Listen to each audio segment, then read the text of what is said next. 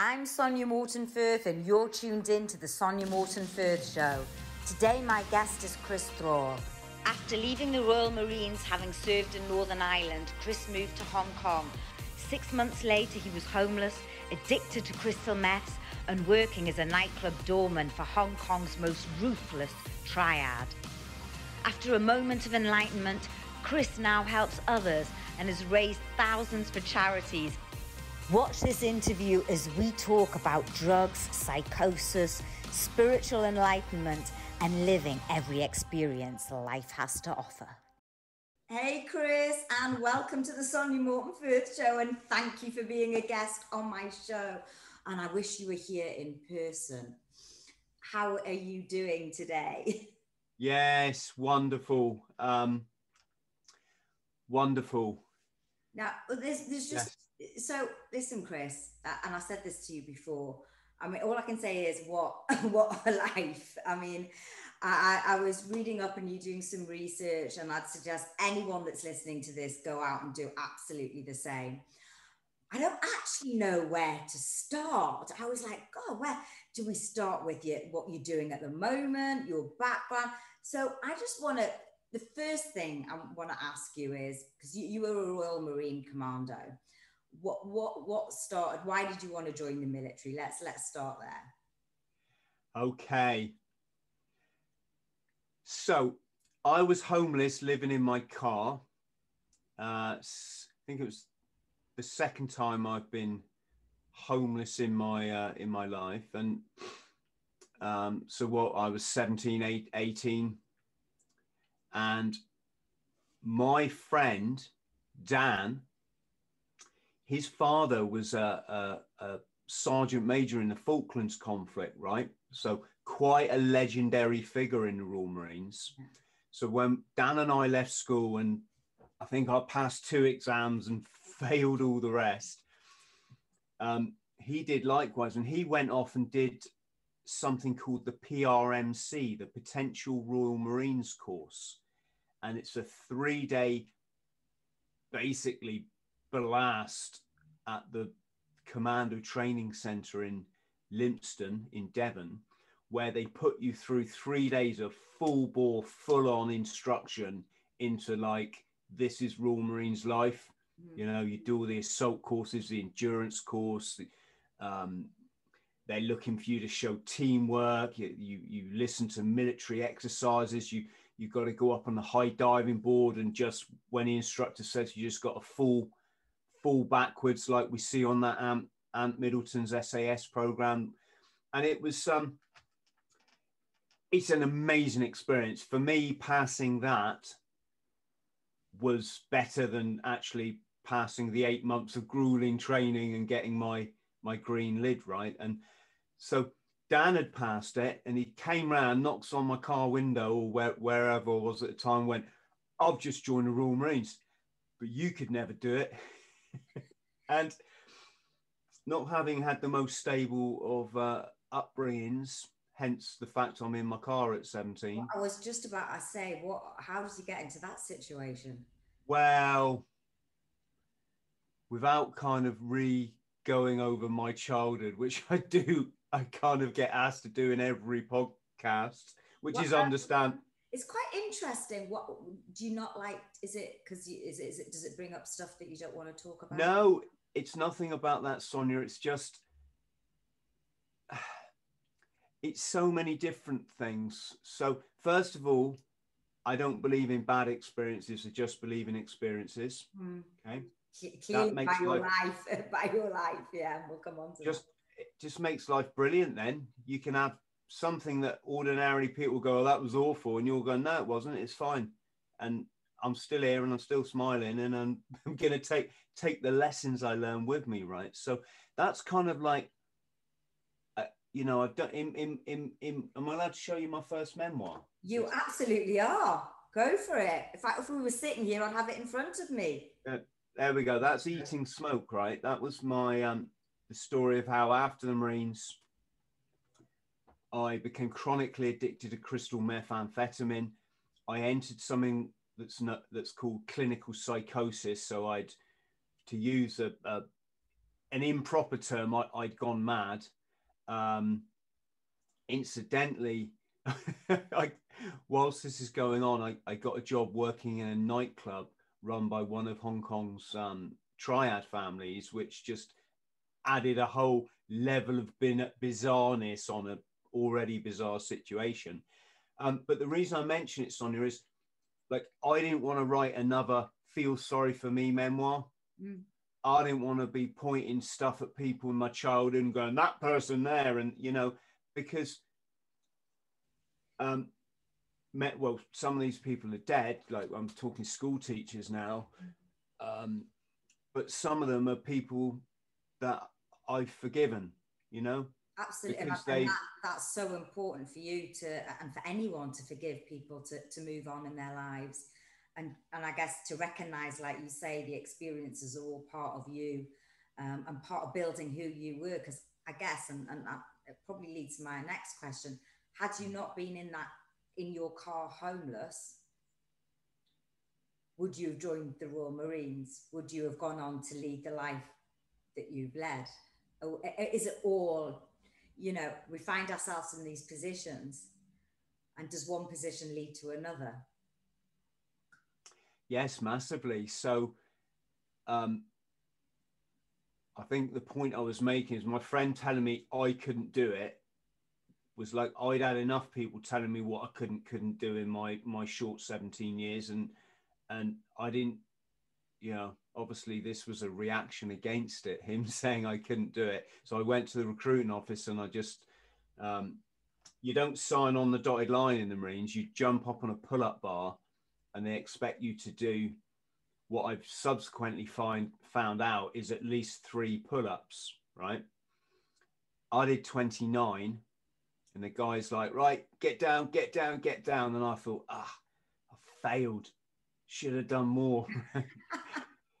Didn't realize, Sonya, that no, you know, most guys struggle to get five or six done, right? So so that was it. Um, off I went to the Commando Training Center, and um, it, it's quite funny at this stage in my life because I'm very anti-war. I'm very anti the way our troops have been exploited in the last 20 years.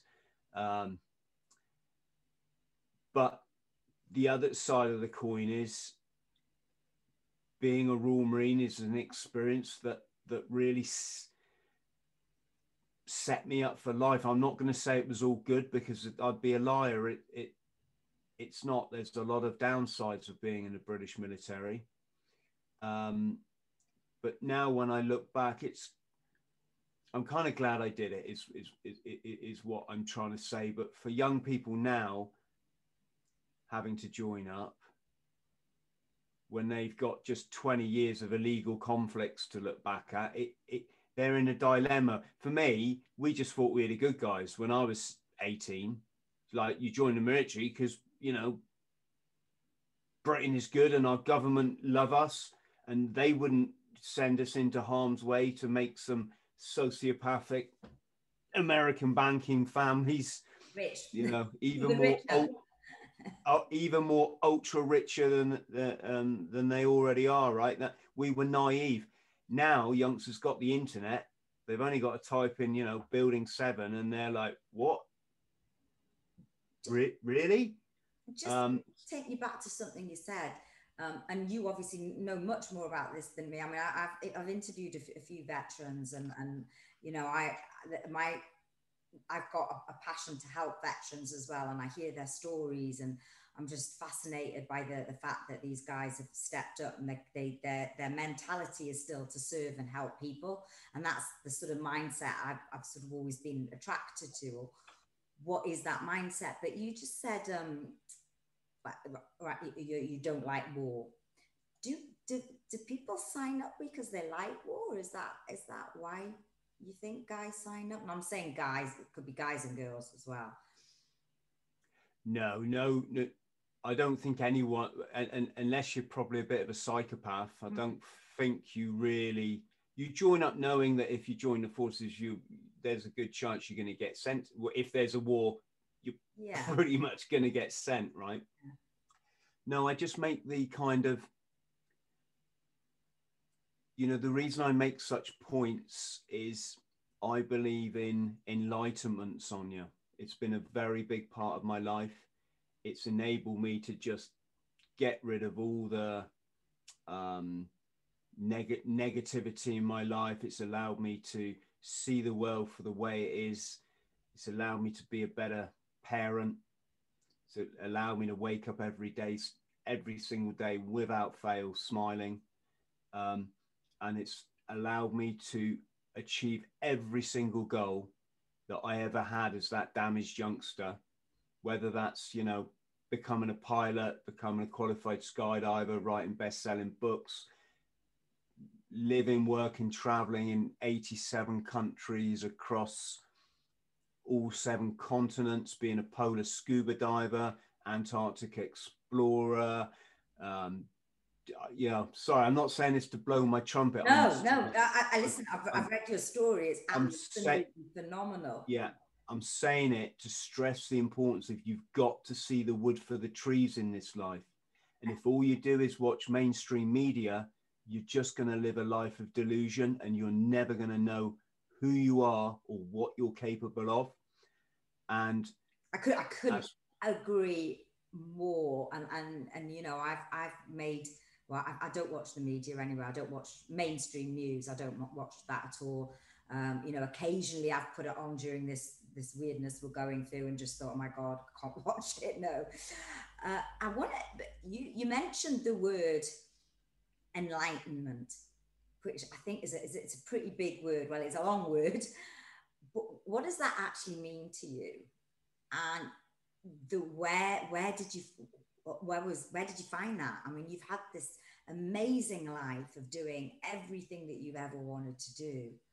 Um, and I want to go back, we'll go back through the story, but this word enlightenment, I, I love it. And, and what does it mean to you? Oh gosh, what a great question. I wish every podcaster asked me questions like this. okay, so eh, just I'm just going to chuck chuck this out there. Just can I just clarify about the war thing? It's that you know you got to see the way in life. You can't let the sociopaths who own all of the mainstream media, um, you know, dictate to you what what you believe and, what you should believe and, and what your actions and what I what I've come to believe is or what I've come to see because I read a lot, I study history, and I love to watch um, documentaries. I love to get alternative viewpoints. Is that war is a racket?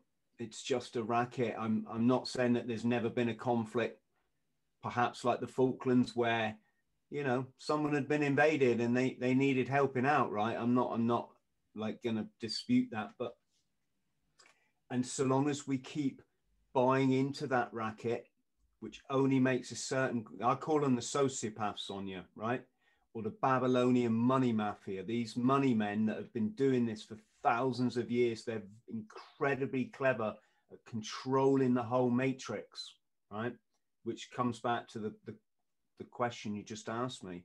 And until we start to see it for what it is and how they fish us in 24 7, 365 with their uh, incredibly sophisticated mind games, then all we are doing is condemning our children to just further bloodshed, war, misery, ill health, lack of, um, you know, lack of uh, uh, achievement in life. You know, you work the 40 year plan behind a computer screen, taking you two weeks in the summer, and that's your lot in life. You, you, it's crazy. Up... And, and, people don't question it. That's the that's the worst thing. It's like, you, you, you know, we're put through this education system that's, to be honest, a load of bollocks. And I'm not knocking the teachers or anything like that. It's what we're teaching our kids eh, eh, you know, out of the wealth of information that they could be could be provided and needed. To my mind, we were just teaching them pretty much rubbish. And yeah, well, it's an indoctrination, not an education, isn't it? They, they, they so so to go back to your question about enlightenment. So uh, we as we're born as humans, we have a left side of the brain and we have a right. Our left brain is your kind of let's call it your functional, like needs likes being told what to do, likes queuing up, likes order, you know. It it's generally going to assume that somebody in authority is good, you know, they, they've got your best in, you know, this is kind of left brain. Right brain is the side of the brain where you develop empathy, understanding, intuition, rationality. You have the ability to look at a situation and not just dive into the, let's call it the left hand side of that, you know, one part of that narrative and go, oh, blooming, you know, and, and, and you hear when you start hearing people use terms like, oh, he's a brutal dictator and, and all these cliches that the sociopaths put into their media to just get people to regurgitate and repeat. And let's not talk about the current situation because we'll we'll both get ourselves in trouble. But you know, there's never been a more a more perfect example of just repetition of left brain thinking, right? It's it, let's call it non non thinking. It's not. It is non thinking. I I, yeah. I, I agree, and and it's you know you you just just put the, the box on the TV on and, and that's all that it, it's a brainwash right? It, yes it's a brain it's a brainwash and people um, we you know you can, you can call it many things. A lot of people refer to it as the matrix you know and when you're in the matrix you don't realize you're in it. So this is your reality.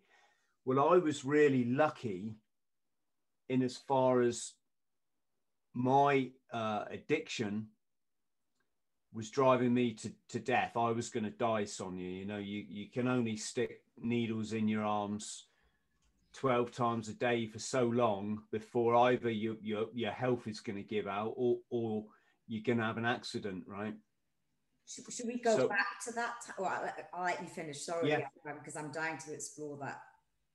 So, nature is very clever in these circumstances I know it sounds uh, incredible to hear, but it really is. And what happens is, is you get to a point in that addiction where everything is just an all-time low. I mean, to give some examples, your physical health is suffered, your mental health is shattered, your your sense of self is, is smashed to hell, your your um, the way society treats you is is is just nothing um, short of awful. You can't feed yourself because your your psychology is so programmed to keep wanting to take. In my case, it was a drug, but for some people, it could be shopping, sex, gambling, you alcohol. know, whatever it, alcohol, whatever it might be. Um, and eventually, you your life gets ground down to this very deep, deep dark point where you're incredibly lonely. I was physically shivering cold. My family couldn't could no longer deal with me, so I hadn't seen them for, for months. All my friends just went, and to be honest, I, I don't know if I actually blame them. You know, how, I was kind of in this bubble. You know, this is what I did, right? Uh, my house was just smashed to hell. Luckily, I still kept the roof over my head, uh, but only, you know, only just. And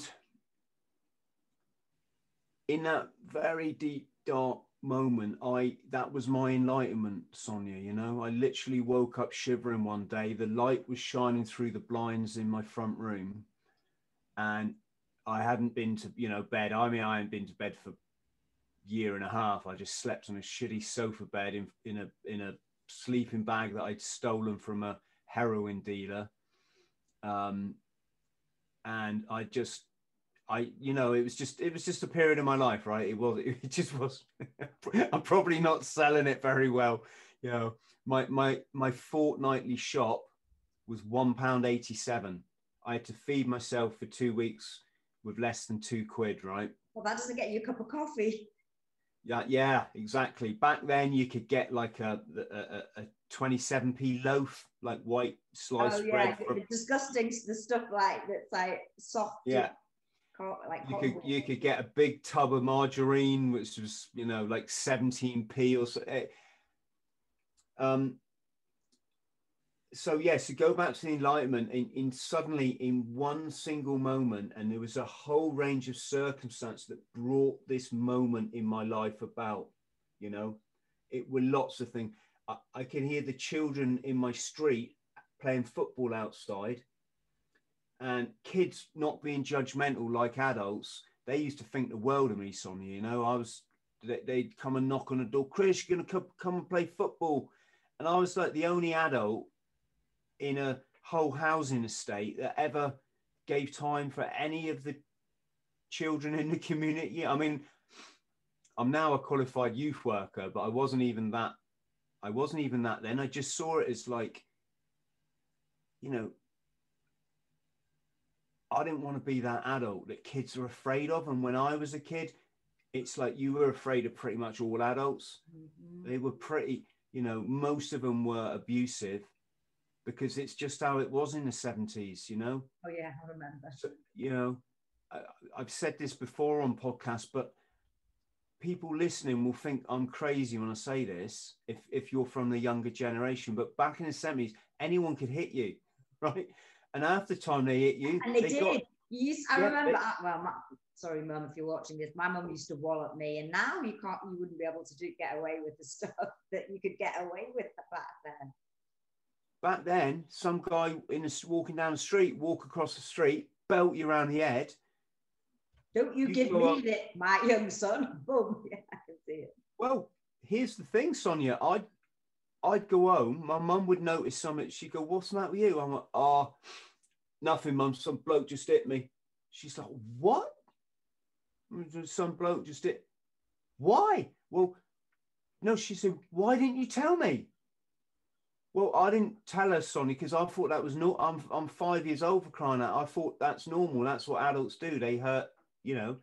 They this is how they treat children, right? So anyway, coming back to my situation, so I had this really great relationship with the kids in, my street, right? But I got myself to the point um, through addiction, or addiction had got me to the point where I could no longer go outside the front door. I was ashamed of myself you know?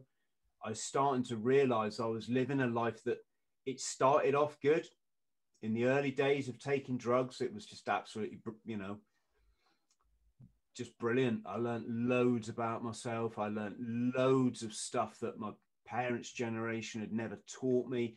I found out what, i could what what did you learn about yourself? Did the drugs uh, do you think the drugs opened you up? Yeah well i learned that we're all equal that there isn't that the class society is a fig is a social construction and that actually you know like a, a, a, lawyer or an accountant isn't a better class of person than a you know someone who sweeps the street. In fact actually the guy sweeping street probably more down to earth than than, than these cats you know? Yeah. It, it might sound silly to people now, but back then we, we lived in a very much a class based system. Everything was on like, you know, it wasn't about becoming a whole human being, a well rounded person, a loving, caring, empathic person that gives to society. It was about how greedy can you be? How much money can you earn? How, you know, if you can cheat your way there, well, most of the, you know, a lot of these people do, or, or they're born into it, right? And and you know that's not helpful sonya is it to teach children this it's not helpful all it does is serve the status quo to maintain this oppressive pyramid structure in in in, life where the, the the all the power goes upwards and um so it's stuff like that it was it was learning that things like when I was at school, I had too much going on in my personal life to be able to concentrate in school. So I wasn't a failure. I was just a person that that kind of education didn't suit me at that time. Yeah. Right. I, I don't think it suits a lot of kids, to be honest. I think we've just got to this system where if you don't fit, you don't, you fail. And you, and then again, we've labeled the children again a failure, which gives them more insecurities when they grow up, which is just wrong. How can a how can a child be a failure? It's just what the whole thing is is wrong as, as far as I'm concerned. Yes. So I learned that um, you know, it was a business that took me out to Hong Kong after I left the Marines. I'd started this business, and, and I'm, I'm a, I'm quite an obsessive person person because I get very passionate about what, what I find that I like, and then bang, I just want to hammer it till I get good at it, right? So. I think how, that's maybe. How old were you at this point, Chris? So you've, you've, you've done your stint in the Royal Marines. Yeah, 20, 25 when I left the Marines. And had you seen any? I mean, look, this sounds very. Um, it might sound very naive from somebody who hasn't served, but did you mm. see atrocities? Did you suffer with any any PTSD, or if you look um, at Yeah, being a Marine is an atrocity. Joke. Um, it's it's funny, Sonya. Actually, um, to answer your question, so I don't get sidetracked, I served in the Northern Ireland conflict. Okay, so um, wow. when I was in training, and they said, "What unit do you want to put in for?" When we've got three commando units in the Marines, or we we did back then, I put in for four two commando, which is based near Plymouth, because I knew though that they were going into battle, basically, right? You know, they were going to go into the Northern Ireland conflict. And I thought if I'm going to do my time in the Marines, I want to go to war. At, you know, that's just if there's a war, I want to be in it. And at that time, it was the, you know, the the original war on on terror. Um, when we were there, one of our brothers was shot dead. I think round about the second week um, uh, in my company. So basically, in the barracks I lived in, with this chap was was part of my my company. So so it affected us on on a fairly you know uh, like a group group level. It wasn't like oh it's some guy in another you know in another company and it, it actually like it was a guy that I had just let out the gate. Literally, I'd opened the gate for this patrol to go out or I'd open one of the two gates and um, seconds later he just said bang, bang, bang, bang, bang, bang, bang, bang, all these rounds going off and and um, yeah, even before that, the first time we ran out of this camp gate, whenever you run out the gate um, on operations, you always zigzag because the enemy knows you will be coming out of that gate at some point and there's always a chance to have a sniper waiting for you, right? So you always zigzag. The first time we went out that gate, we zigzag and boom, this huge explosion went off. Immediately, first thing you do is cock your weapon, take cover.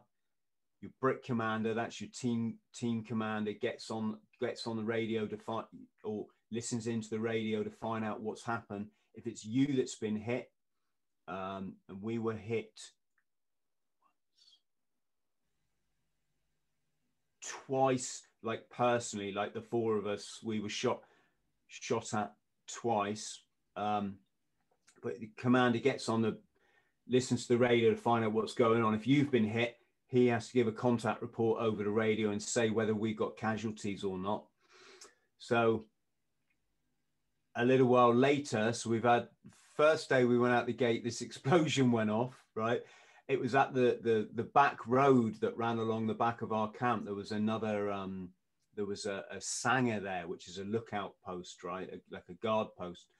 Um, so as we'd run out the front gate, the IRA had basically bombed this sanger, which was on the on the road behind the back gate. Um, then of course we lost our oppo, as as we call our uh, colleagues, um, to this um, being shot dead. Uh, then we went up into the Ardoyne area of Belfast. And as we broke out into diamond formation, as we went across this small park, um, a sniper opened up on us from from behind. So you're on patrol. You, you're in the middle of a I'm going to call it a British city, but I don't mean to upset. I don't take yeah. sides, right? Yeah. But but technic- technically, it was a British city, right? Um, the the you you just hear bang bang bang bang bang bang bang, all of you know out the blue, the grass at my feet is flicking up like you see in the, the like the bloody cowboy films, right? Um, took cover. When I look back to try and locate where this this sniper is, is actually a, a technically a gunman because he wasn't using a, a sniper rifle. Um, when I look back to try and locate where, where the rounds are coming from, our Oppo jock is laid spark out on the ground. So he's been hit, right?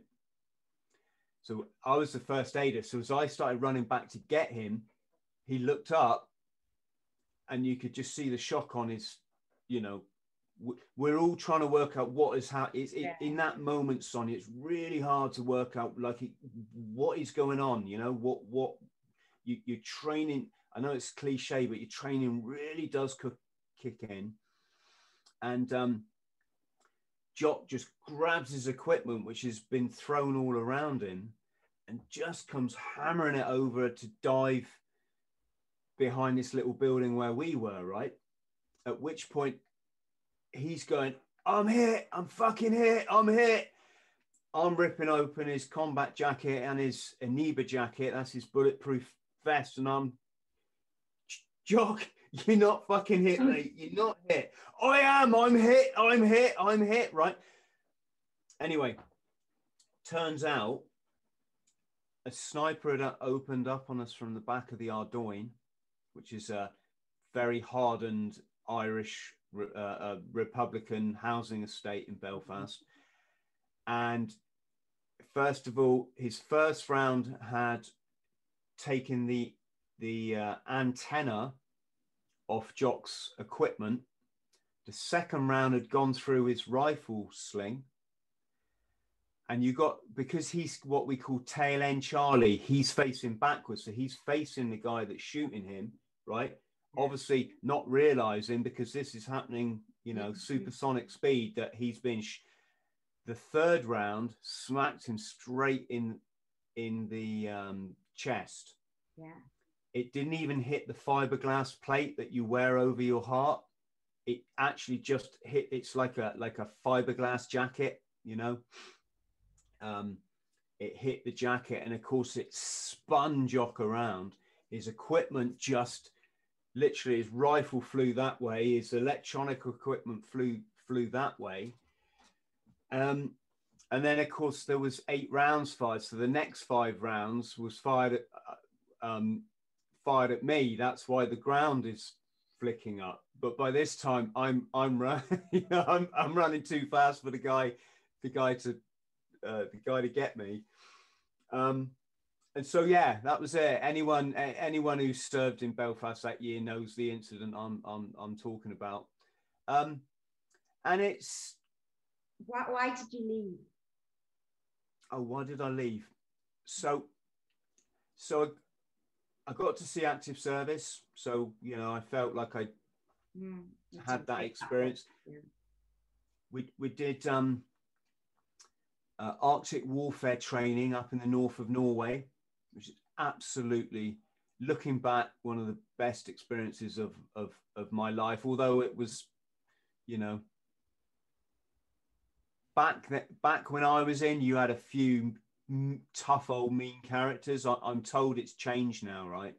You had a lot of um people that had been in the falklands conflict seen stuff that people are not really supposed to see. Mm. um and uh, I'm just saying, I'm, I'm just saying, I'm very conscious of always not painting just a glorious picture of being in the military because it's not always like that. No, I think you should um, paint the real, well, the picture how you saw it. We've all got our own realities, right? Yeah, you know, sometimes you can meet meet people and they're just out to make your life a misery, and and that's you know that's that's a big old thing when they're uh, you know 18 stone commando mm. and you're like nine and a half stone yeah but um but but talking in general terms just amazing to live in a snow cave to to to to learn to ski cross country wearing all, all your your bergen and, and carrying your rifle and crashing through the ice doing the ice breaking drills which is just people pay money for all that sort of stuff yeah, now, don't they? Sounds like your ultimate boys tour, your adrenaline rush. yeah. So I, I, did all that, and then I was very fortunate, Sonya. I spent my last, um, or I spent a, about thirteen or so months. I, I can't remember exactly on an aircraft carrier, just one of twelve Marines on board um, HMS Invincible, and we got to travel not the whole world, but we got to travel some really nice places. Like we sailed to Barbados once, and we were also the first ship with women on board. So the first ship to have to have wrens. So there was this real, you know, party atmosphere, you could say, and um, it was just a very stories that stick out there. well. Um, I'm not sure how what I'm allowed to say without without bringing bringing certain militaries into disrepute, but um, yes, yeah, all the things that people would imagine went on. For example, you had like high up commanders in the navy were getting court martial because it was it found out they were having some affair with one of the ranks or something. You know, it, it was silly stuff like this. There were there were two wrens that went AWOL. Okay, when we got to some foreign port, they just jumped ship, and then for the next uh, year, they sent the captain of the ship postcards from everywhere, everywhere that they went. Um, to say that it was a you know probably a fair bit of nookie going on was I mean, that's always going to happen, isn't it? It's obviously it was strictly forbidden, but know, you didn't want to get caught, but but but but, but it went on. But it was amazing, and my final four years in the corps, I was just predominantly doing guard duty. I'd been risen to the dizzy heights of uh, of lance corporal, which in the Marines is just referred to as as corporal, and I was down for the command course, which was to become a full corporal. But while this uh, this period of my life happened, I'd, I'd already bought a house, which um, was one of the better decisions I made in, in this life. And I got involved in a network marketing company. It was called Quorum International for the older folks out there or people my age that will might remember it. And I really gave it a year of hard work built a bit of a network in the UK, but it it, it was always hard work. Got a, something going in Amps uh, in uh, the Netherlands. Rose to a position they call sil they called silver executive distributor, which was you know an executive ranking in the in the network distribution, yeah. right? M- meaning like you've got to be doing something right to, to to get there. And then just out of pure happenstance, Sonya, I got put in touch with a guy in the Hong Kong army.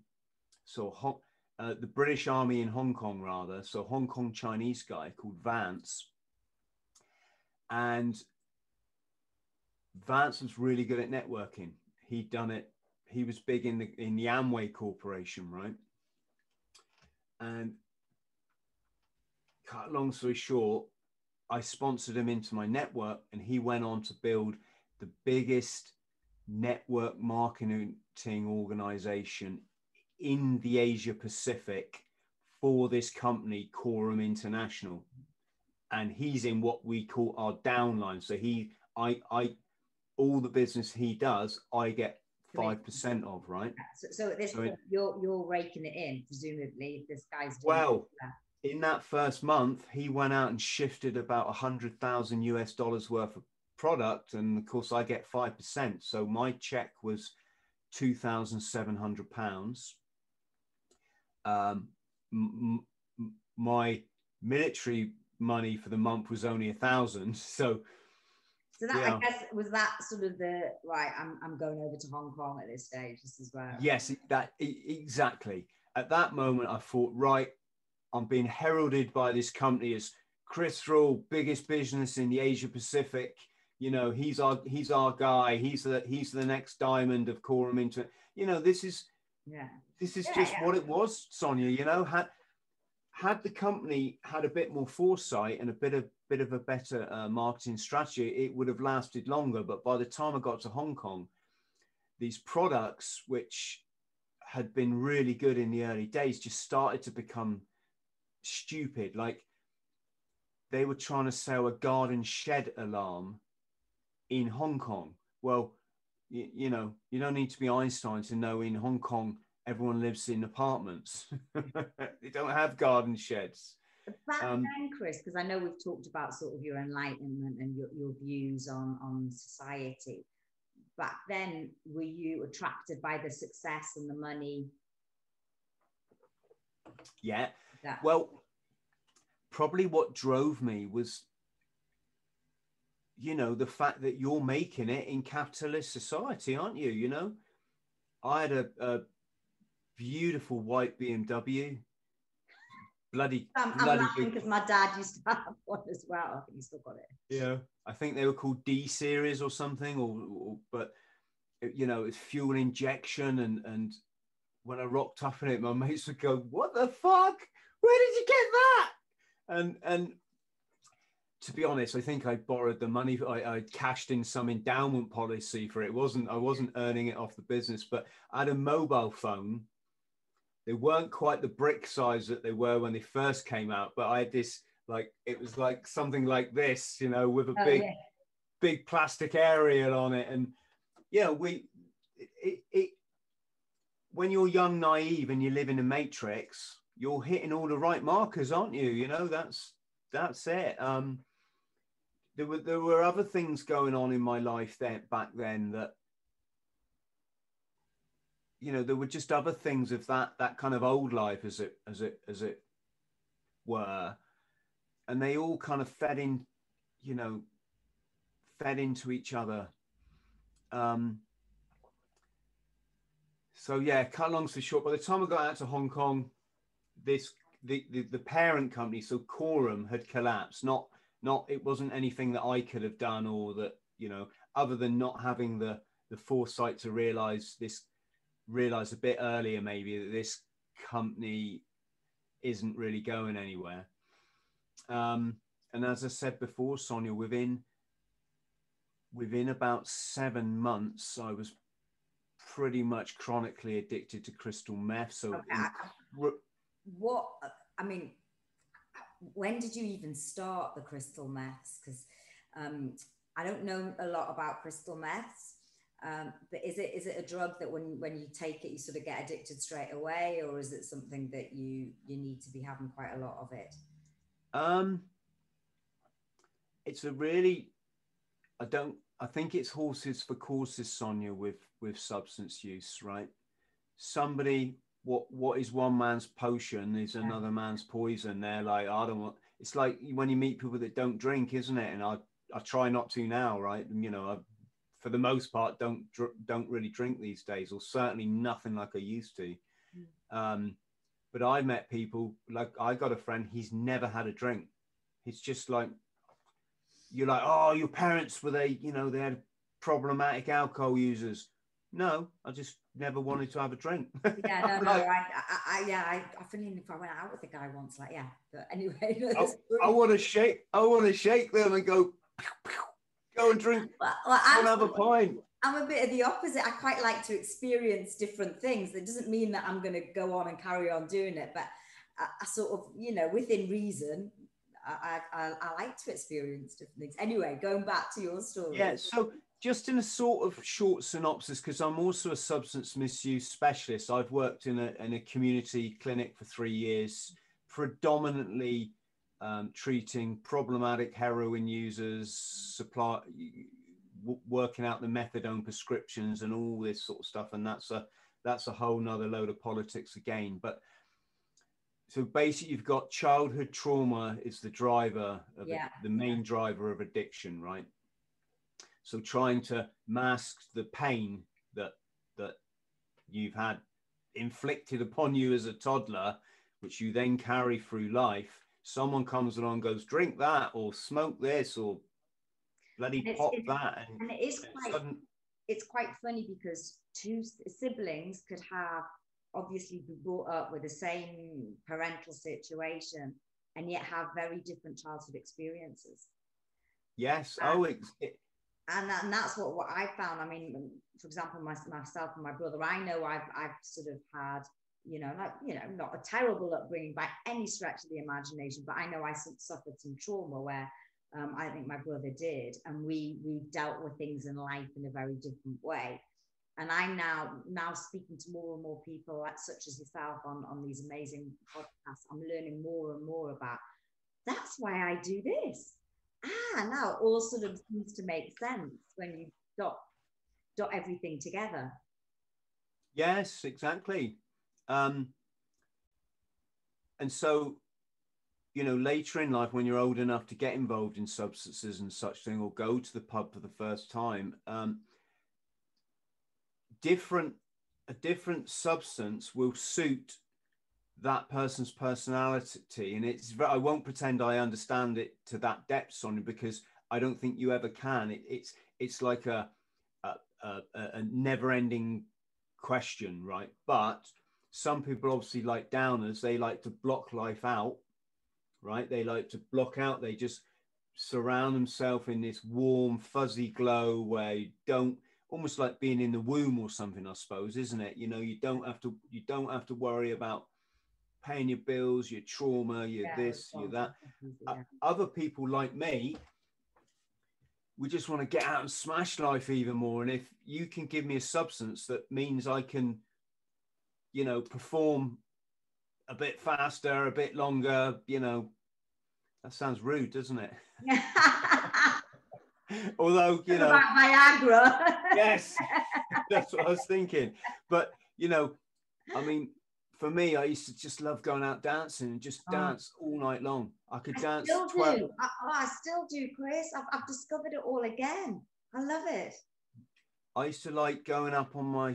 I, I lived in an old tenement building in um, Wan Chai, which is like the the um, red nut, red light gangland nightclub area of Hong Kong. It's called Wan Chai. It's very very famous, right? And I had this aging apartment. No, no Westerner would really have lived in it because it was very, it was very um, basic, right? You know, you had to wash out of a bowl um, you know, little two ring gas Yeah. hob thing balanced on top of a gas bottle. To, uh, there was no no furniture in it at all. I had to build myself a, a bed out of bamboo and a mattress that I bought in the market. Um, and I used to get wired, and I'd climb up the the waste pipe that ran up the building. I'd climb up onto the roof, right, or actually I'd go up the back stairs, get out onto the roof, and I'd just practice kung fu.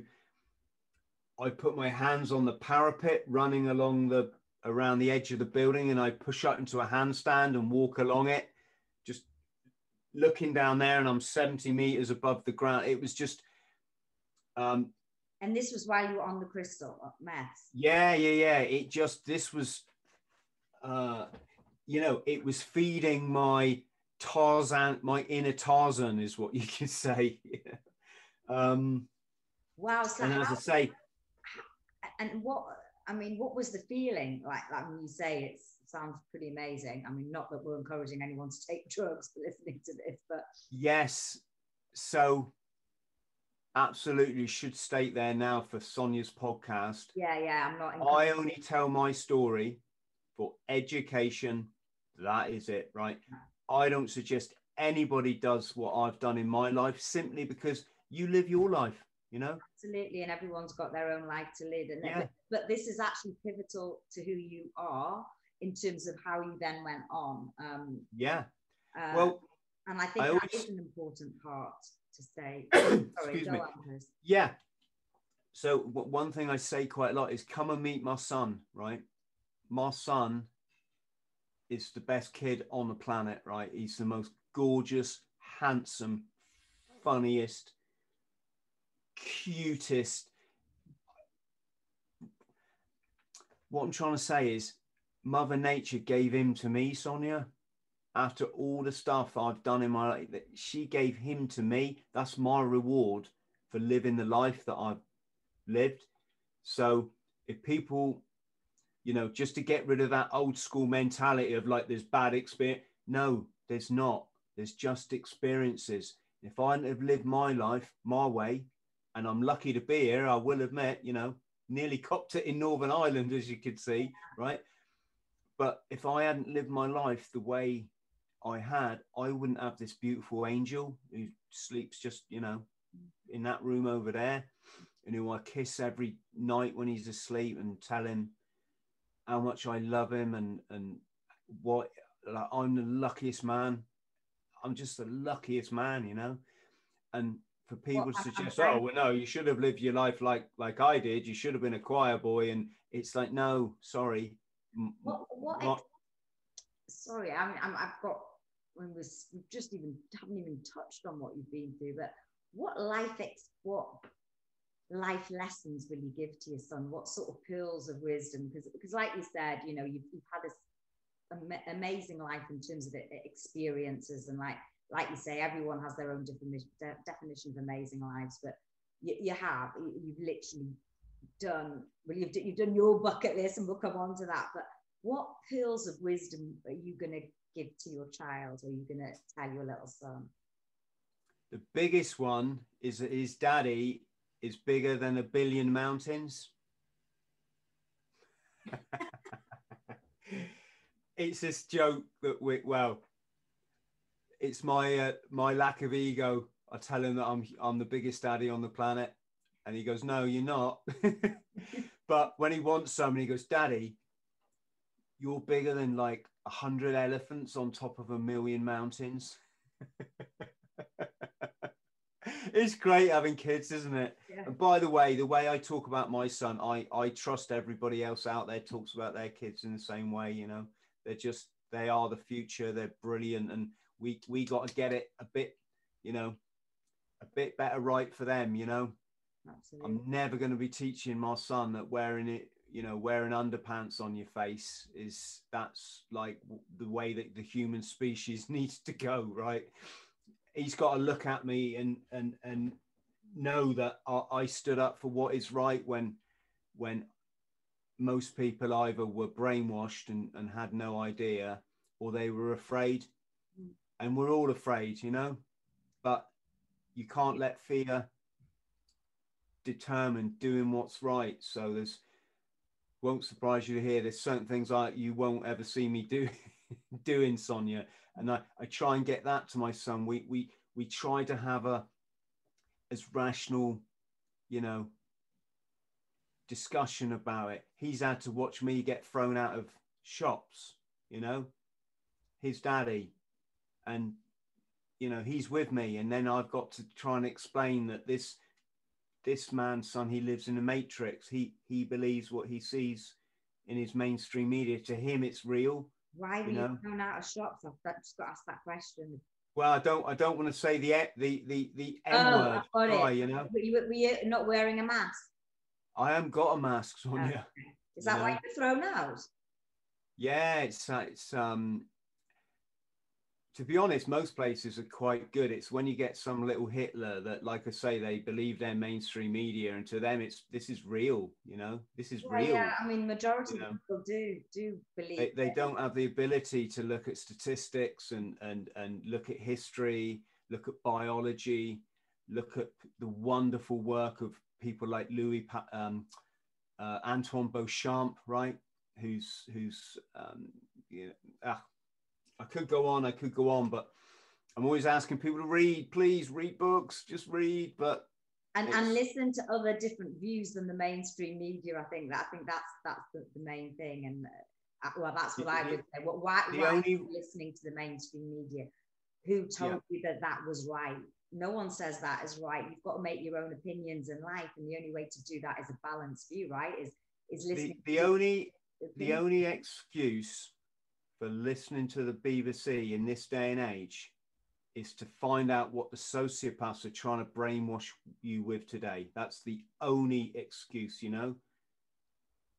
I mean, it, it's it's ludicrous. We've I mean, wasn't 9/11 enough for uh, you know? Wasn't that what's wrong with people? Wasn't that enough? You know, look at the. Uh, yeah, people don't. It, it, there, there's be a load of people now going, "What the hell's it? What the hell?" Because you know, if you live in a matrix, you you can't relate this to. You, you got nothing to relate it to, right? Hmm. Um, I want to go back to the the crystal meth story though as well because I feel like we've, we've hung on to that because we need some now, don't we? Yeah. I've never tried it, but um, I'm up for anything. um, joke. Yeah, joke. Definitely joke. What? How bad was it? What? What were you? How? What? To what extent were you taking it, and what does it okay. actually do to you? Because I believe it. It, it you can it can put you into psychosis, and that and that's what you ended yeah. up. So. Yeah. So to answer your original question, I was offered it um, in a crazy computer company I, I worked in. It's all in, if anyone wants to learn more on this is not a book plug, although I guess I guess it is. It's it's all actually, in my book. I'd love to read that, Eating Smoke. And is it where can people find out? And we will put the link, I'll put the link and all that sort of stuff in in the yeah. show notes and I'll put a um, link. All my books, I think I've written six now, are available on Amazon for anybody that wants to see the truth in life, you know, I, am always saying when I do my life coaching bits on you get one life, right? You need to take charge of it and live it, not let this, you know, not let the sociopaths. And I hope through my writing, so that's eating smoke. Uh, I've written another, released another book recently. I will get back to your question, but that was the recovery when I talked about my enlightenment. You know, when I could hear the kids playing in the street, but I was too ashamed to go out and kick a ball around with them. That's what set me on the path to just achieve all my goals, really. That's called 40 Nights. And I really want to come on to that. I think this might be um, part one and part two. Is that? Yeah. That, that's um that's the kind of metaphor for the you know jesus spent 40 nights in the wilderness getting his head together didn't he and i spent was actually a year and a, a year and a half on a sofa bed getting my head together. And that's my most recent book just just because state it's on the pile there. Yeah. state of mind how i ran 36 ultra marathons back to back with no training. That was I, I ran the length of the uk in 2018 to raise awareness of this veterans suicide epidemic.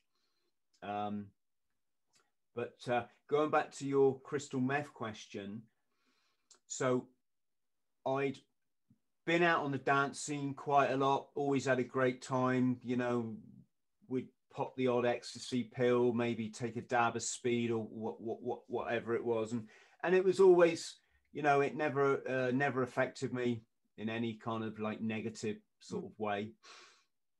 Um, and so there I am in Hong Kong in this company, and and I work with a guy called Neil Diamond, or at least that's his name in my book. Um, Not and Neil he, Diamond. Well, he was actually called Tom Jones. So when I, I've got this thing in my writing. I just think of the first kind of name that might be a bit the same. Yeah. Like there's a guy in it. There was a guy called Richard Burton. I spent a lot of time with. He was an Oxford graduate, and he was also addicted to heroin, right? And um, he was the first person I ever saw, like you know, use an injection, right? So in my book, he became. Um, he was called what was he? He was called Rich, Richard Burton, like the movie star, right? Like the, the film star. I called him. Oh God, I've forgotten it now. He's in my book. David Niven. That's right. It was just like a a rough, right? I mean, one guy's a Welsh, Welsh, and the other. But anyway, sorry, I'm I'm digressing. So but, Neil Diamond. So Neil Diamond come. I went to the toilet one day uh, in the office, right? A very boring job I had. We were supposed to be trading computer chips on the international market, right? Which is they traded like gold dust back then when the first PCs hit the market. You bought your Pentium processor and your your little stick of RAM and all this stuff, right? My crazy Chinese boss, and he was Doolally, this guy. He was one of the biggest sellers in this market, right? So we had clients all around the world. there was loads of shenanigans, like loads of like illegal stuff went on in that that kind of business, as you probably expect. Um, but because I I'm there, I only speak a bit of Cantonese. I spoke more than most, but still, it was irrelevant. I couldn't really do any trades in this market. It was too fickle. You know, you had to really know the market, obviously. So my job, I'd sit there all day writing, like sending out information letters to people, and you know, we we'd end up making up our own letters and writing this bloody hilarious load of chuff and just sending it off out to people. So when I'm in this toilet and, and Neil Diamond comes out the cubicle and he goes, Chris, come in here, right? I thought, right, I'm either going to get sex or drugs. you can't lose, right? so um, he went in and he got this silver foil out. He went, Have you ever tried ice? Um, no, mate, I've heard, I've heard of it though. It's the one that sends you mental, in it. Yeah. All right, give me some.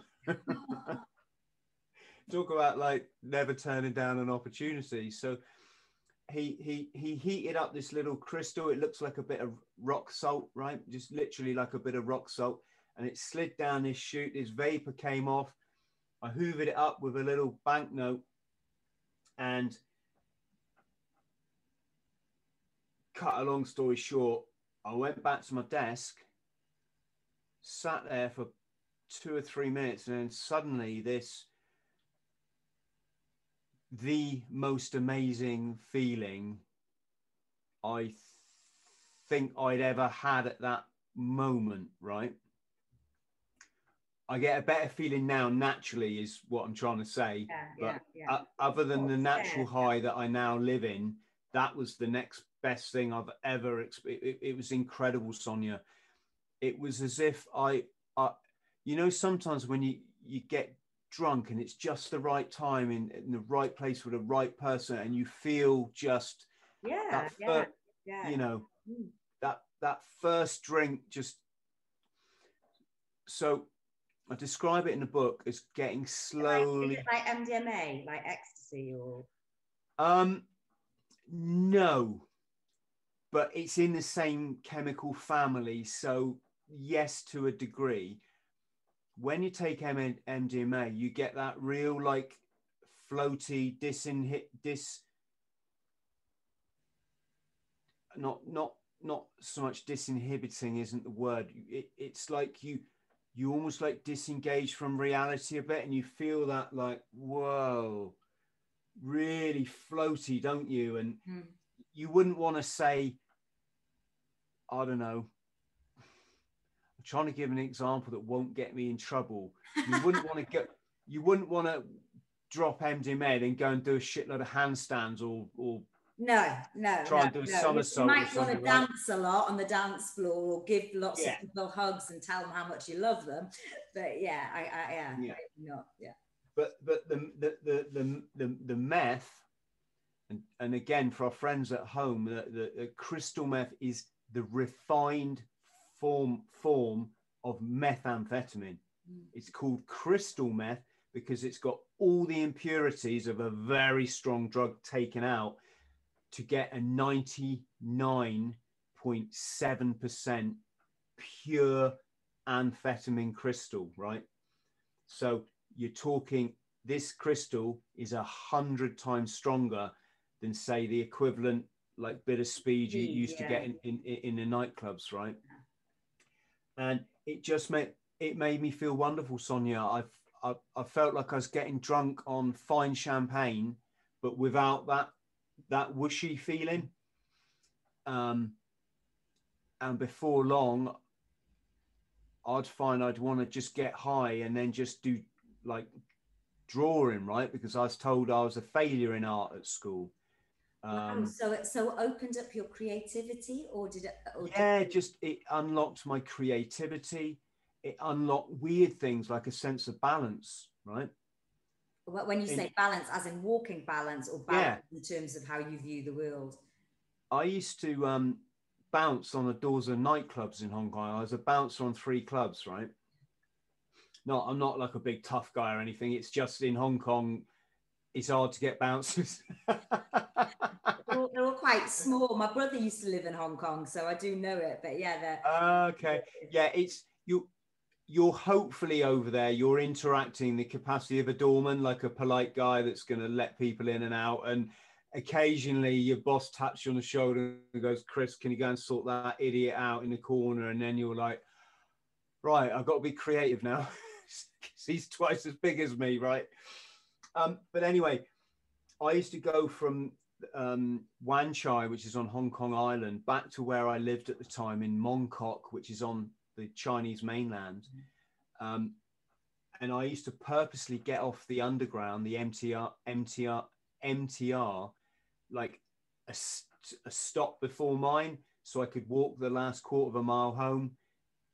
Because this is Hong Kong. This is the Bruce Lee movie stuff. This is where guys, you know, they do all the kung fu and they got tattoos and steam comes out of noodle shops and rats, like literally rats that are too big to, like literally rats that big, crawl down the alleyways. And I would get off the empty, empty, M, MTR. MTR. Oh, my lips is drying out. Sorry. I would get off the MTR, MTR I get off the bloody underground, right? Yeah, you get off I, the tube. and I duck down the back alleyways.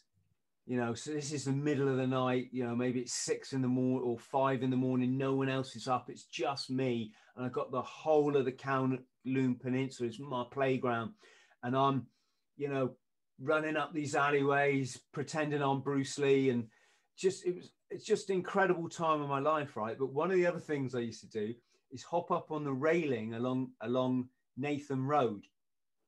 Nathan Road is the main artery that runs all the way up the Kowloon Peninsula, right? It's got all the Rolex shops and all the. I remember. Back in the day, yeah. Back in the day, it was all herbal shops of selling, you know, rhino's horn and all that stuff. You could get it if you, you know, if you knew who to ask. And I'd hop up on a railing, Sonya, and then I'd just walk for the whole block until the road cut across, and then I'd hop down, hop onto the next railing. The railing's like you know two inches wide, and it just meth just give you this incredible sense of balance, right?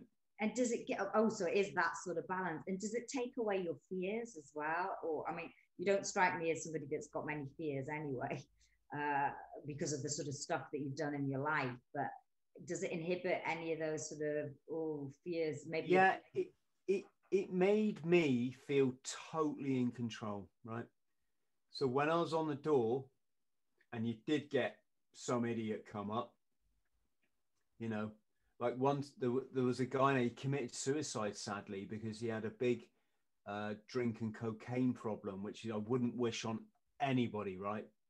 Just this guy had a massive ego problem and he I won't for privacy I won't say who he was, but he he owned a club in Hong Kong, and his thing was to get bloody steamed up on on alcohol and snort a load of lines, then go out into into Wan Chai and try to be the big dog in all the other clubs. And one of his tricks was he'd walk past the queue of people queuing and just go straight in the door. Well, that's fine if you just let the doorman know, look, mate, on yeah. on the owner of that club over there. Fine, bud. In, in you know, be our guest. and you go. Get this get this guy a drink, mate. You know, you, you, you know, it's all about respect, isn't it? Um, but this guy wouldn't do that. He'd walk out and he'd literally elbow the doorman out the way, knowing that when the doorman goes, "Oi, mate, what, what's who are you? What's the game?" That then the managers of the clubs would rush over and go, "Chris, Chris, it's just he's a bit of a dick, but just let him, you know. Anyway, he did it to me in my first club that I worked in, and I got told to eat humble pie. Like, Chris, let it go. He's a cock, but I'm like, oh, it's all right. I'll let him in the club. He's already in, but I'm not going to let it go, right? I was young and bloody egotistical as well, right? So later I was working on this other club and he tried to do the same thing, right? And as and it was just me on the door. And as he went to just walk in the door, I just went bang, and I just stopped him. And he said, "Do you know who I am?" I said, yeah, you're the manager, you're the owner of so and and and uh, the queue's there, mate. Well, I went, the queue's there, mate. He went, do you know who I am? I went, yeah, you're the manager of that place, and uh, the queue's there, mate. Right? Went, ha, ha, right? Fumes coming out his ears. Off he goes.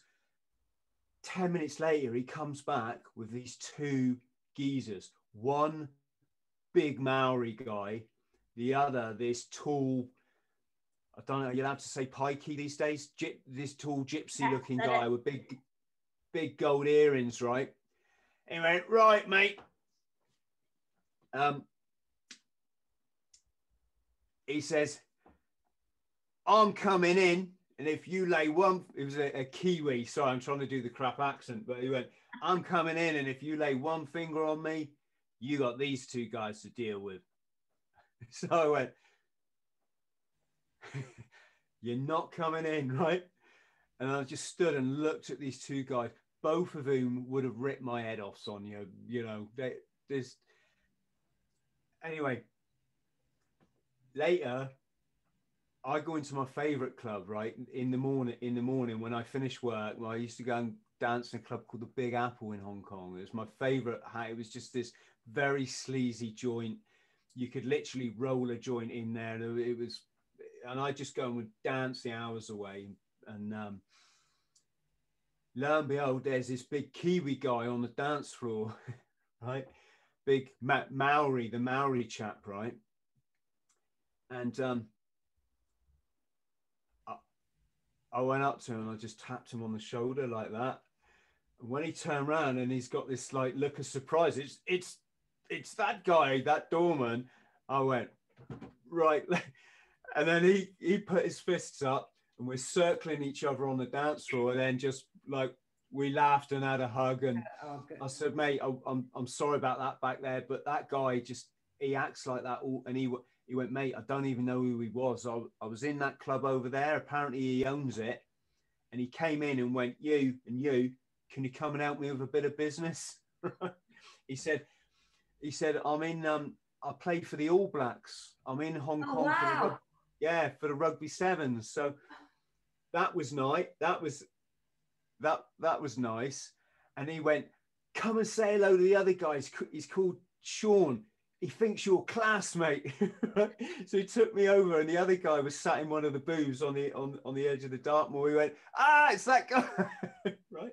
So can you imagine my ego is just so yeah this is, this is well this is partly the obviously the, the, the drugs i guess yeah i i think i found this wonder drug that is make me cool calm confident rock hard i'm i was popular with everybody right and then of course you know that's the honeymoon phase of addiction, isn't it? When it all everything's wonderful. Well, let's yeah, let's talk about when it all because because like anything like life, it, at some point it turns around. Um, what what was that like, and when did that happen? When you when you I guess when you knew this was not just more. I mean, you must have gone to um, a dark place. It started to go wrong when you start to lose jobs and it's not always related directly to the drug that you've lost a job, but it it probably wouldn't have happened had you not been had you not had a drug habit, right? So I I lost a series of jobs. I misread situations working for people because I my mind my mind was it's, it's all a bit hard to explain, but um, but I lost a series of jobs, Sonya, right? Um, and then it all came to a head one day where I'm living with this Chinese chap, the, the, the guy that I said was really good in business. Mm. I haven't been in taken part in the business since it collapsed seven months ago, right? He's desperately trying to make it work. And then one night in the building, our apartment block, I start to hear these voices right? And this is where my story gets really inextricably um, entangled with what was going on in Hong Kong at the time, so Hong Kong culture. Mm. I'm listening in my building and I hear someone say, Hamga Chan, right? They're shouting it down the stairwell from the apartments upstairs, right? Another one, Ham Sap Lo, right? And other things like Hoi Chai Guna, right? So, Do you know what Uh, meant, or did you know what? ha- ha- Hamga Chan mean like very bad man, right? I'm telling you what, I, what it, it's, it's like an insult, right? Yeah. uh, ham sap low means a dirty old man, right? Like a you know pervert or something.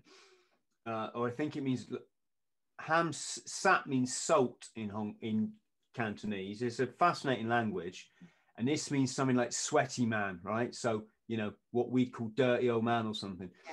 And, and, and the other one, uh, hoi chai guna means go to the police station or something like this, right?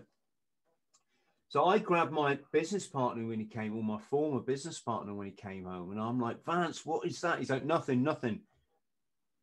I'm like, Vance, what is that? I'm he- I've been hearing it all day, mate. Don't tell me it's nothing, right? I know what ham saplo means. I know what ham gichan means. Choi guna means police station, right? He's like, yeah, yeah, yeah. I said, why are they shouting it at me? He went, they not shout at you. They shout it at me. I'm like, what? What are you on about? He said, Chris, since our business failed, I said, I haven't been able to pay the rent. I said, not paying the rent in Hong Kong culture very bad thing, right? Means like you're a loser, right? This is to elucidate a bit, Sonya. Hong Kong is a very ancient culture, right?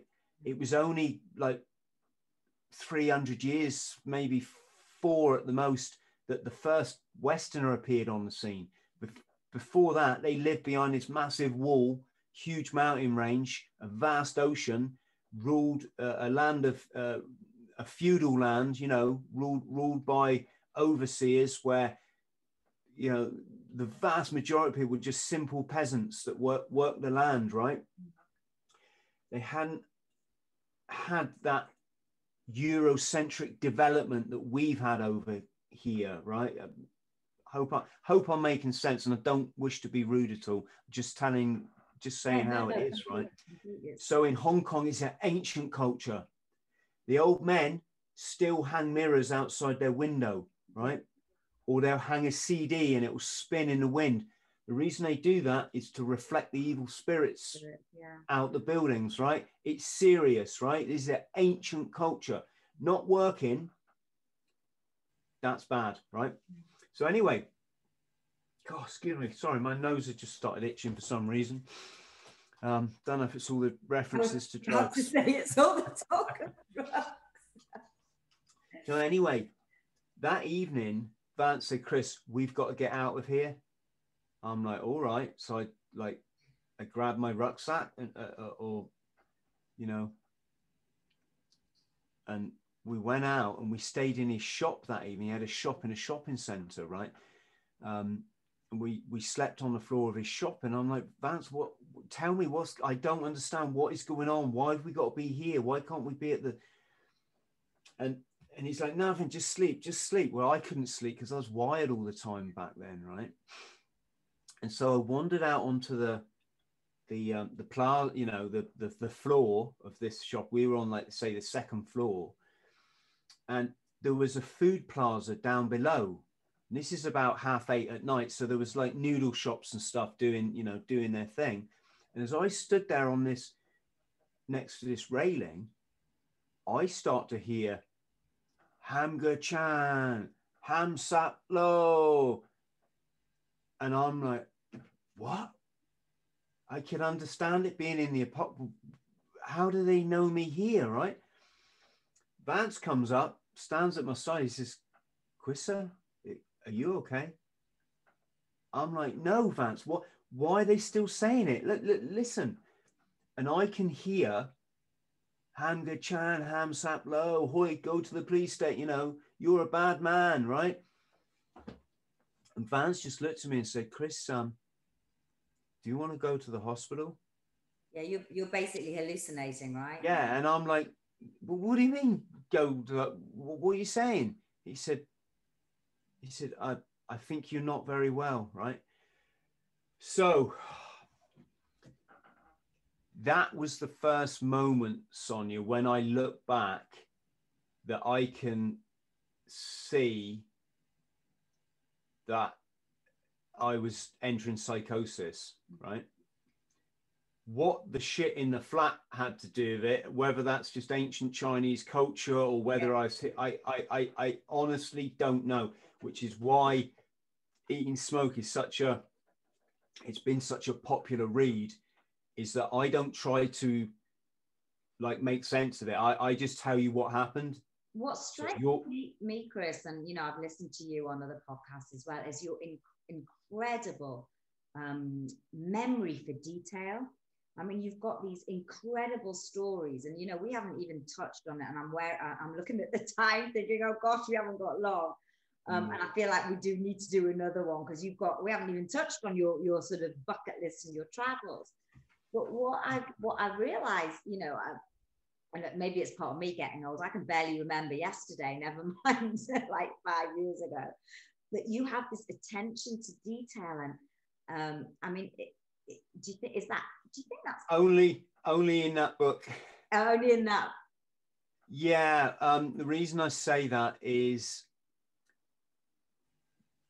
some someone asked me once. They say, um, how can you write a book? How can you remember 20 years? And I'm, I was like, well, I don't. I, I don't, of course, I don't remember everything 20 years ago, but the bits I remember are in that book. Yeah, yeah, you, know, exactly, yeah. you know, probably don't remember all the McDonald's that, that, that, that I ate or, you know, how many times you wash your hand, hands in, in, in my year in Hong Kong. I won't, I won't, but you remember yeah. what you're remembering is the experiences, yeah. right? And I guess that was, goes back to your um, to your your life's motto is have experiences as many experiences because that's what you're going to remember in life. You know, when we're all you know on our deathbeds or whatever, and you haven't. It was my coming of age, Sonya, wasn't it? You know, I'd been in the military, so I was quite sort of regimented, and you know, you don't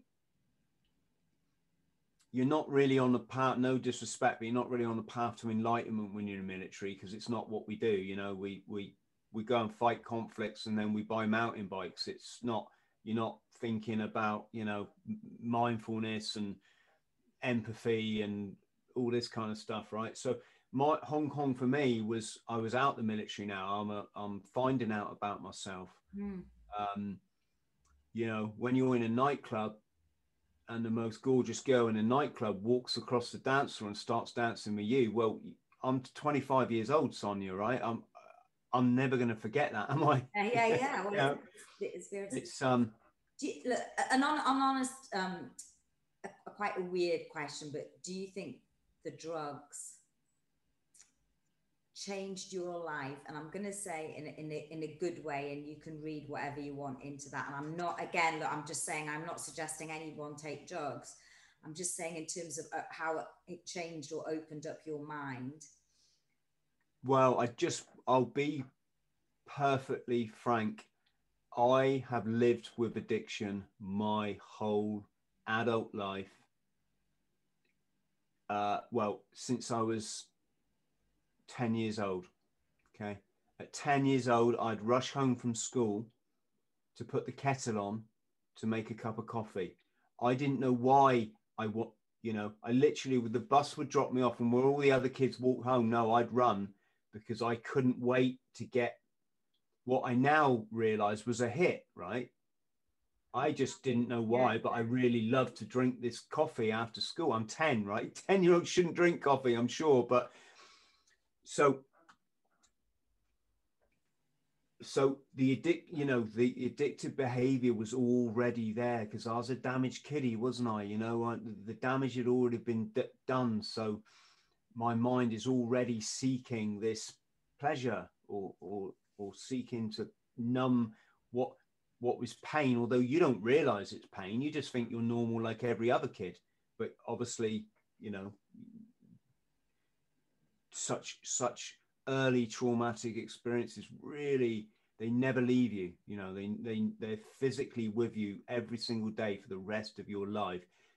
That's my experience. You just find ways to manage them and then you learn to appreciate them because, like I say, I wouldn't have my boy if I hadn't had the life that I'd had, right? So I, I, I want to try and make this clear just for me, if nothing else, that you take drugs, you've got to be prepared to die, right?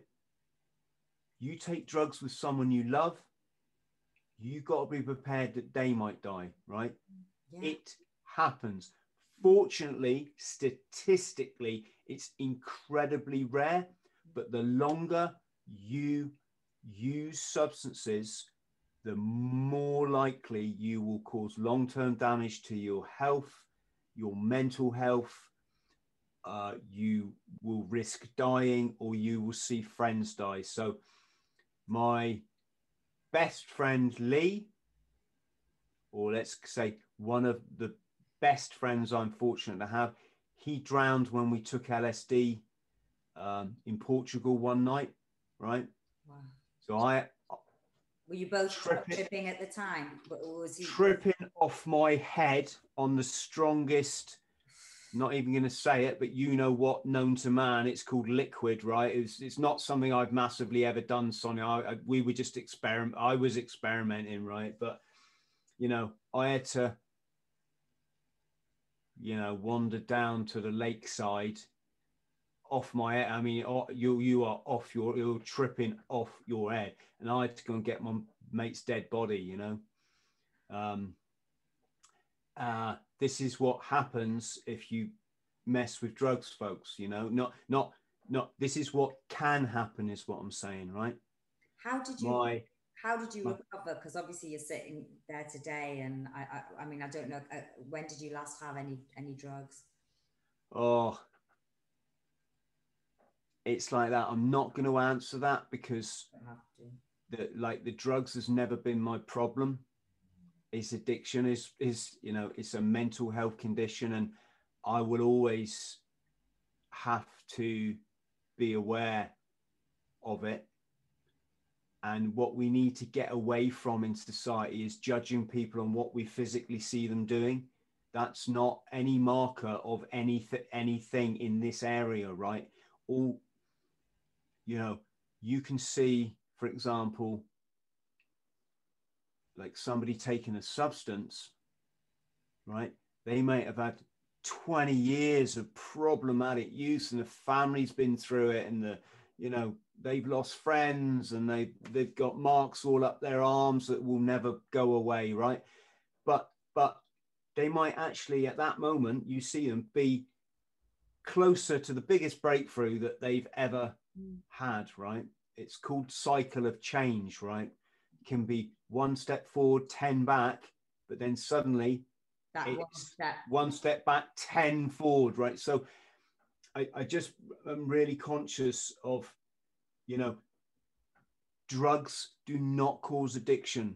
Anyone who says that is lying to you, right? Or, or that, yeah. or that, you know, what causes addict the driver of addiction is traumatic, for the most part, traumatic childhood experiences. It's a mental, it's a learned psychological disorder, right?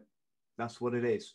And if you learn something, you can unlearn it but for us old dogs that we've done this a long time, it does become harder, you know, the older you get because your brain allegedly the neural pathways in your brain become a bit more fixed and they're a bit less flexible.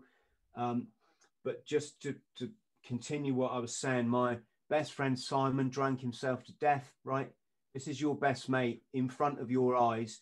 You first see their liver go, you know the liver's gone because they fill up with water like like the bloody Michelin man. It's it's awful, right? Um, they then enter full stage um, organ failure. That's where their legs are not exaggerating here. Their legs become as big as an elephant's, right?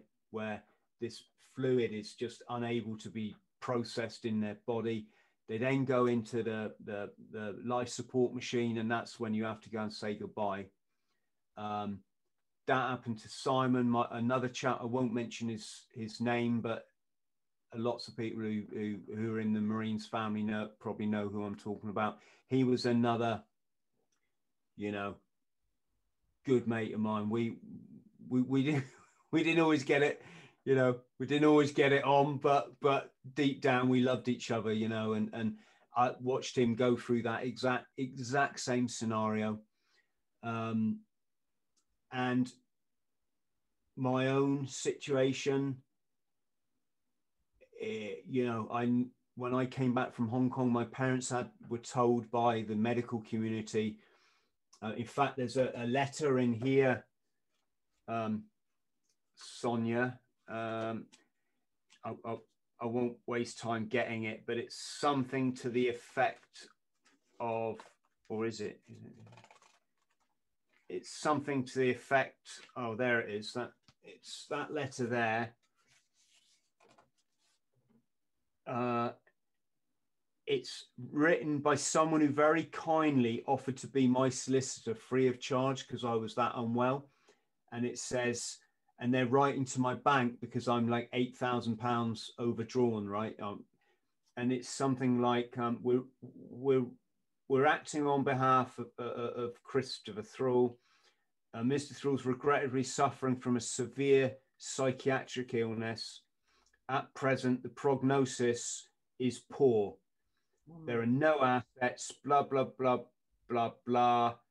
Um, we're in, in the process of enduring his power of attorney, so I can't look after myself. My, my parents are having to have that. Um, as to the final prognosis, it is thought that any firm indication will be won't will be possible until a period of uh, sorry I'm, I, haven't got my glasses on but basically um, although as we have said the initial medical opinions are that this is going to take some years before Mr. Thrall is better, right? So basically, my parents were told probably would never recover. You might want to think about putting him in a mental health unit, right? So, so just to sort of skip it along a little, just because I'm conscious of the time. So you, you have come back to the UK, um, and I know we've missed the whole triad bit, bit out of your life story. Um, uh. You can touch on that, but you, you came back. How did you recover?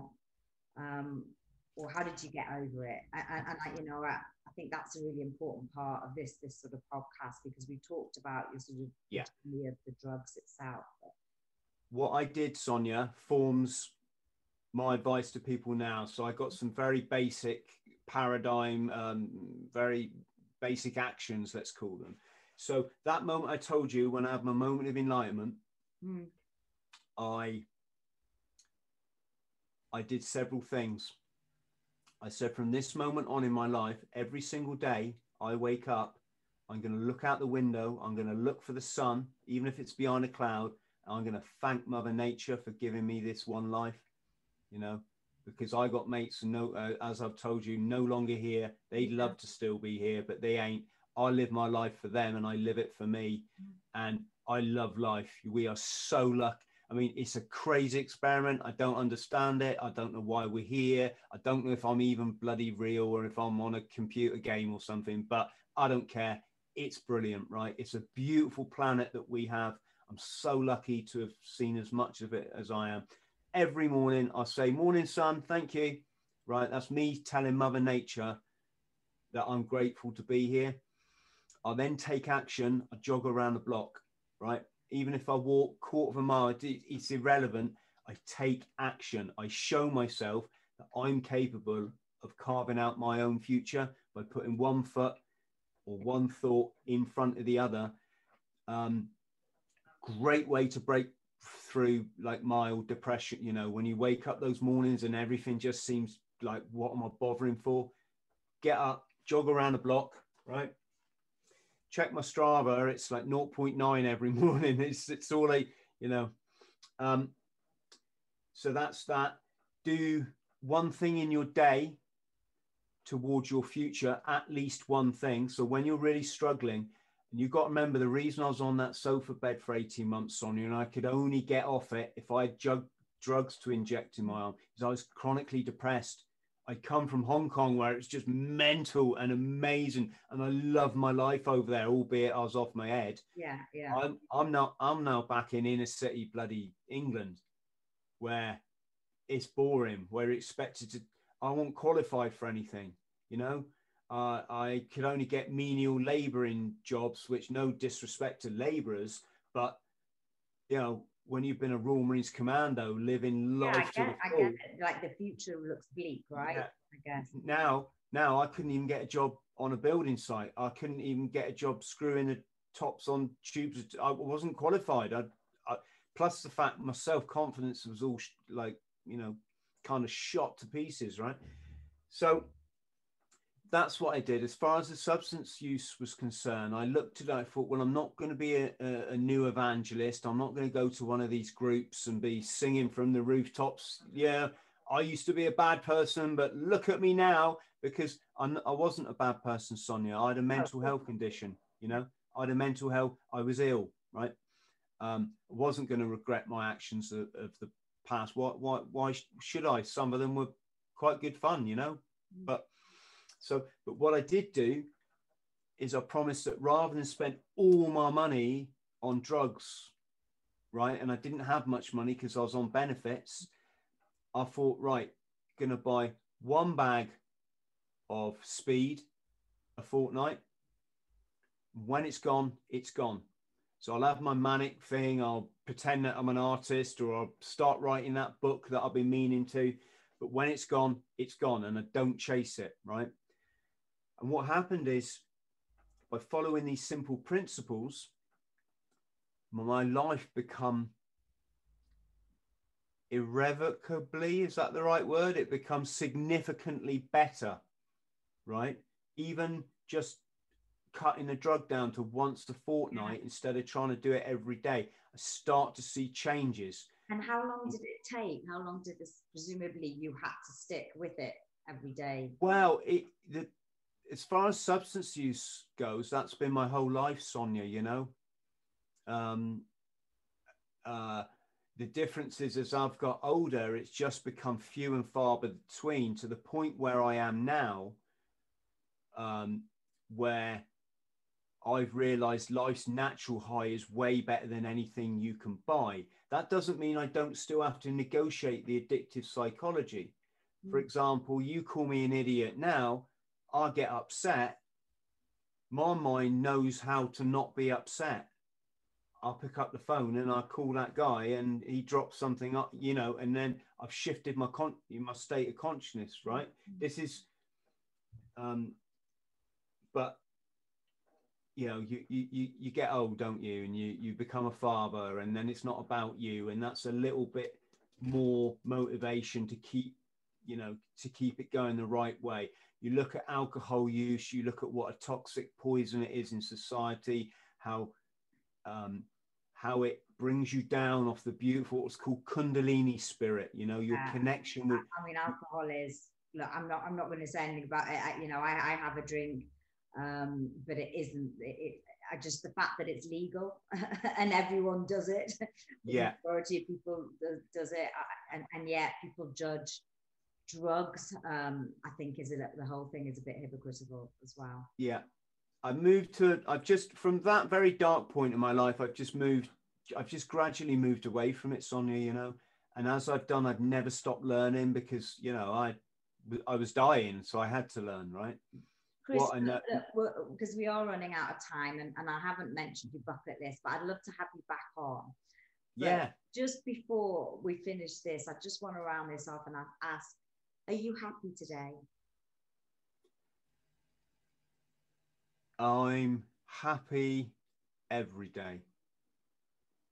Um, I feel I need to elucidate on that so people don't get the wrong idea. That doesn't mean I don't have challenges in my days. It doesn't mean that some days I wake up and life isn't the way that I really want it to be. It's just that when you're enlightened, you live in paradise because paradise is in your head and if it's not see you know if your outside life isn't seeming like you're you're hitting it it's because you're not thinking right, you know. So I'm very fortunate, Sonya. I can always just take myself back to that, you know, back. I can peel back to that point and and remind myself I'm the luckiest man on earth. I want for nothing. I've achieved every single thing that I ever have, but that's not a requirement to be happy. It's that's just I'm very fortunate in that. Um, and yeah, I have a the wonderful family. And yeah, I I I I, I just genuinely am. I'm I'm just I'm very I, I practice gratitude as well. So Not really allowed to say that I'm not allowed to complain. Chris, look, we'll come to my last question. But before I ask this, um, I'd love you back on my show because we, we've only literally just sort of touched on um, on part of your life, and we haven't talked about. Could you give the, the, the audience a little bit of a, a quick snapshot on some of the adventures that you've had, just very quickly? Oh gosh, and then, so and then we'll go into it in the in another episode. Yeah, so I, the, as you mentioned, I worked in the nightclub in Hong Kong that was actually run by the 14K, which is one of Hong Kong's triad families. I was never a triad, nothing like that. I was just, they always would employ a Western doorman because of the mixed, the mixed race clientele coming into the place. They needed someone that could um, stop any argy bargy between the Chinese men who were all freaking hard as hell, like bloody, you know, psychopathic versions of Bruce Lee, right? And the drunken expat Hooray Henry's coming out of the the, you know, that was never a good meeting there, right? My job was to get in and go, guys, guys, you know. So that that that was interesting, but I did get to see a few things that were a bit full on. One one of my fellow doormen was actually an assassin, so he was smuggled into China every now and again to go and do a hit on somebody. The other guy, he was a street fighter, and they're all just mental fighters, Sonya. You know, we think we can fight over here or whatever. They just they're mental. They just take it to a whole another level. So I got to see some some of that stuff. They communicate in sign language, which is fascinating. Um, there was that. So um, as I said, I'm a qualified pilot, qualified skydiver. And you've uh, raised so much money for some amazing causes. Um, one of which was um, uh, veterans and suicide. Yeah, I've probably all in all probably raised around about fifty thousand pounds now for charities, including uh, including when I went to work in uh, post-war Mozambique. I taught street children um, in a place called Nacala in Mozambique. That was great. I've driven volunteer journalists to India and back by coach. Um, so across the deserts, we drove to India so we could write articles on people living in poverty. Uh, I've backpacked through every single country in North, Central, and South America. I've achieved my silly childhood dreams like diving off the cliff in Acapulco. Not, not from the top, folks, but anyone who saw that Elvis film knows what I'm on about. I've caught piranhas in the Amazon basin. Um, I've camped out in the in the rainforest down there. Um, you know, seen the sights like Machu Picchu. Dived on the. I've dived in beautiful places all around the world, including at the Antarctic Polar Circle. I've um, dived on the Barrier Reef. I've been uh, taken kidnapped in the, in uh, the jungle in French Guiana, which was. Oh my God, that sounds like a whole story.